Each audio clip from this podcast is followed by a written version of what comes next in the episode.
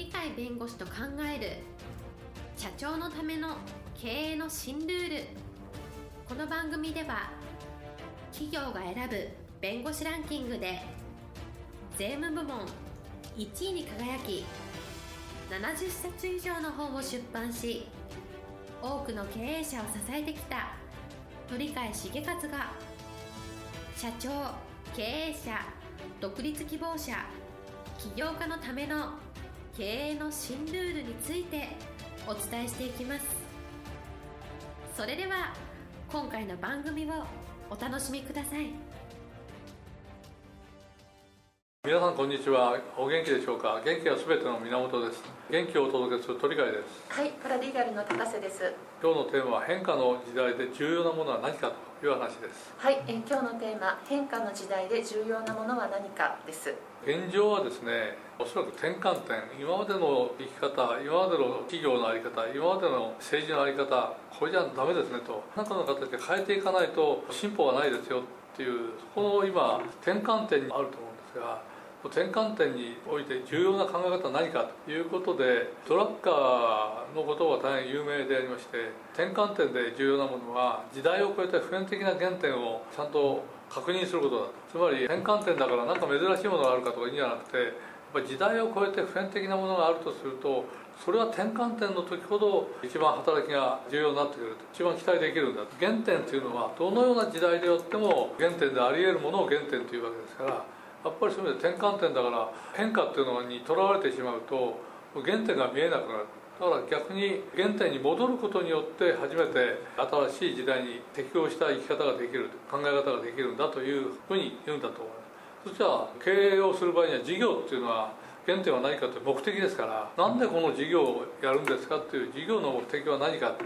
これが実は時代を超えた普遍的な原点だっていうのがドラッカーの言葉でありそうすると目的っていうのは事業の目的については事業をやってる目的はお客さんがいてお客さんに対して何らかサービスとかいろんなものを提供するっていうそういう発想ですから事業っていうのは目的は会社の中に本来あるんじゃなくて外のお客さんそこの中にあるんだ。とつまりお客さんを想像することが事業の目的なんだというふうになるわけで。すそうするとお客さんに焦点を当てるんですからお客さんというのはいろんなお客さんがいるわけでその中の誰をお客さんにするかっていうのはあるし同じお客さんでも望んでることは何かあるいはこれから望むものは何なのかっていうような形でお客さんの焦点の当て方みたいなところで新しい意味での社会常識というものを考えていくということが必要だというふうに言うわけであります。これをお客さん顧客の創造というわけですから従来のお客さんであってもお客さんの創造につながることもあるし従来のお客さんと違ったお客さん層を考えて行動するのもお客の創造いろんな創造があると思いますがこの歴史的な点でうまく時代の転換点を生き抜いた大成功者みたいなのがたくさん日本にもあるんですが例えば三井グループの投資者みたいな立場にいるのが江戸時代呉服商をやった三井高利という方がいらっしゃるんですがこの方も実は三越を大繁栄させるようなですねお客さんの転換をしておりまして従来は大名の屋敷に行って奥方さんさんとかそういうところに対していい反物を買っていただく。これが従来のお客さんだったわけですがところがそれ庶民に変えたと。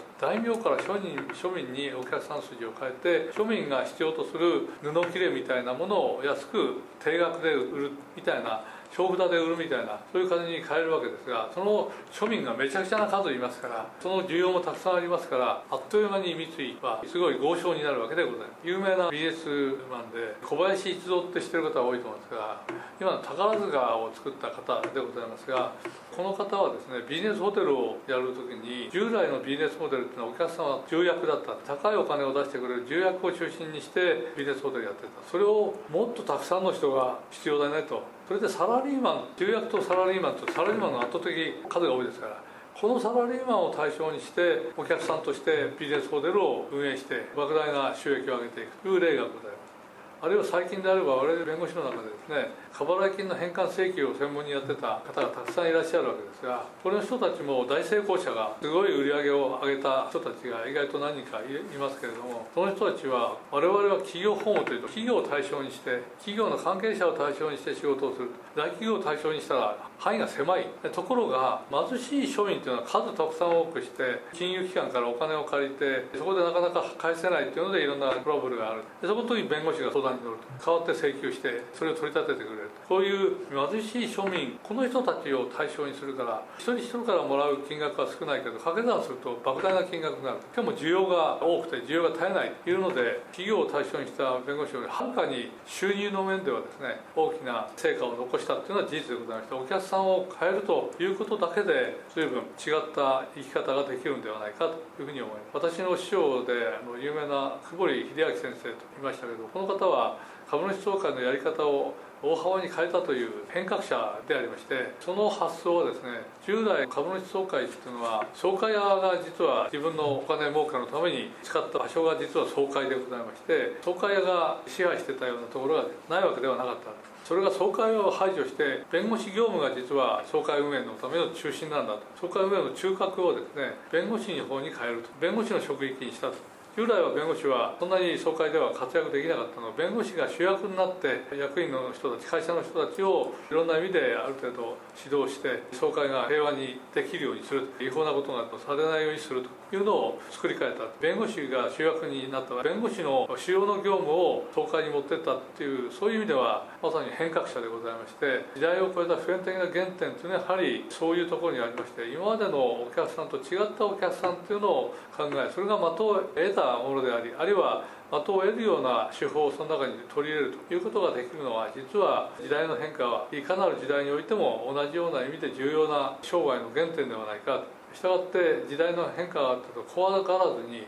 変化をちゃんと超えて普遍的な原点というのは何なのか自分たちのお客さんとは何なのかあるいは今までのお客さんと違ったお客さんが本当はお客さんになるんではないかというような意味での社会の常識を変えるようなそういう取り組みをすることが今求められているんではないかとまさに変化の時代がこれから始まるもうすでに始まっていると言えるかもしれませんがこの変化はやはりチャンスではございましてそのためには何が重要なのかという普遍的な原点をぜひ確認する必要があるんだと。そのためにお客さんとは何なのかと。自分のお客さんは今のお客さんでいいのかというようなことも含めて考えることが重要ではないかというふうに思います。今日も元気で楽しい一日をお過ごしください。はいありがとうございました。本日の番組はいかがでしたか？この番組は毎週月曜日7時に配信いたしますそれでは次回の配信を楽しみにお待ちください。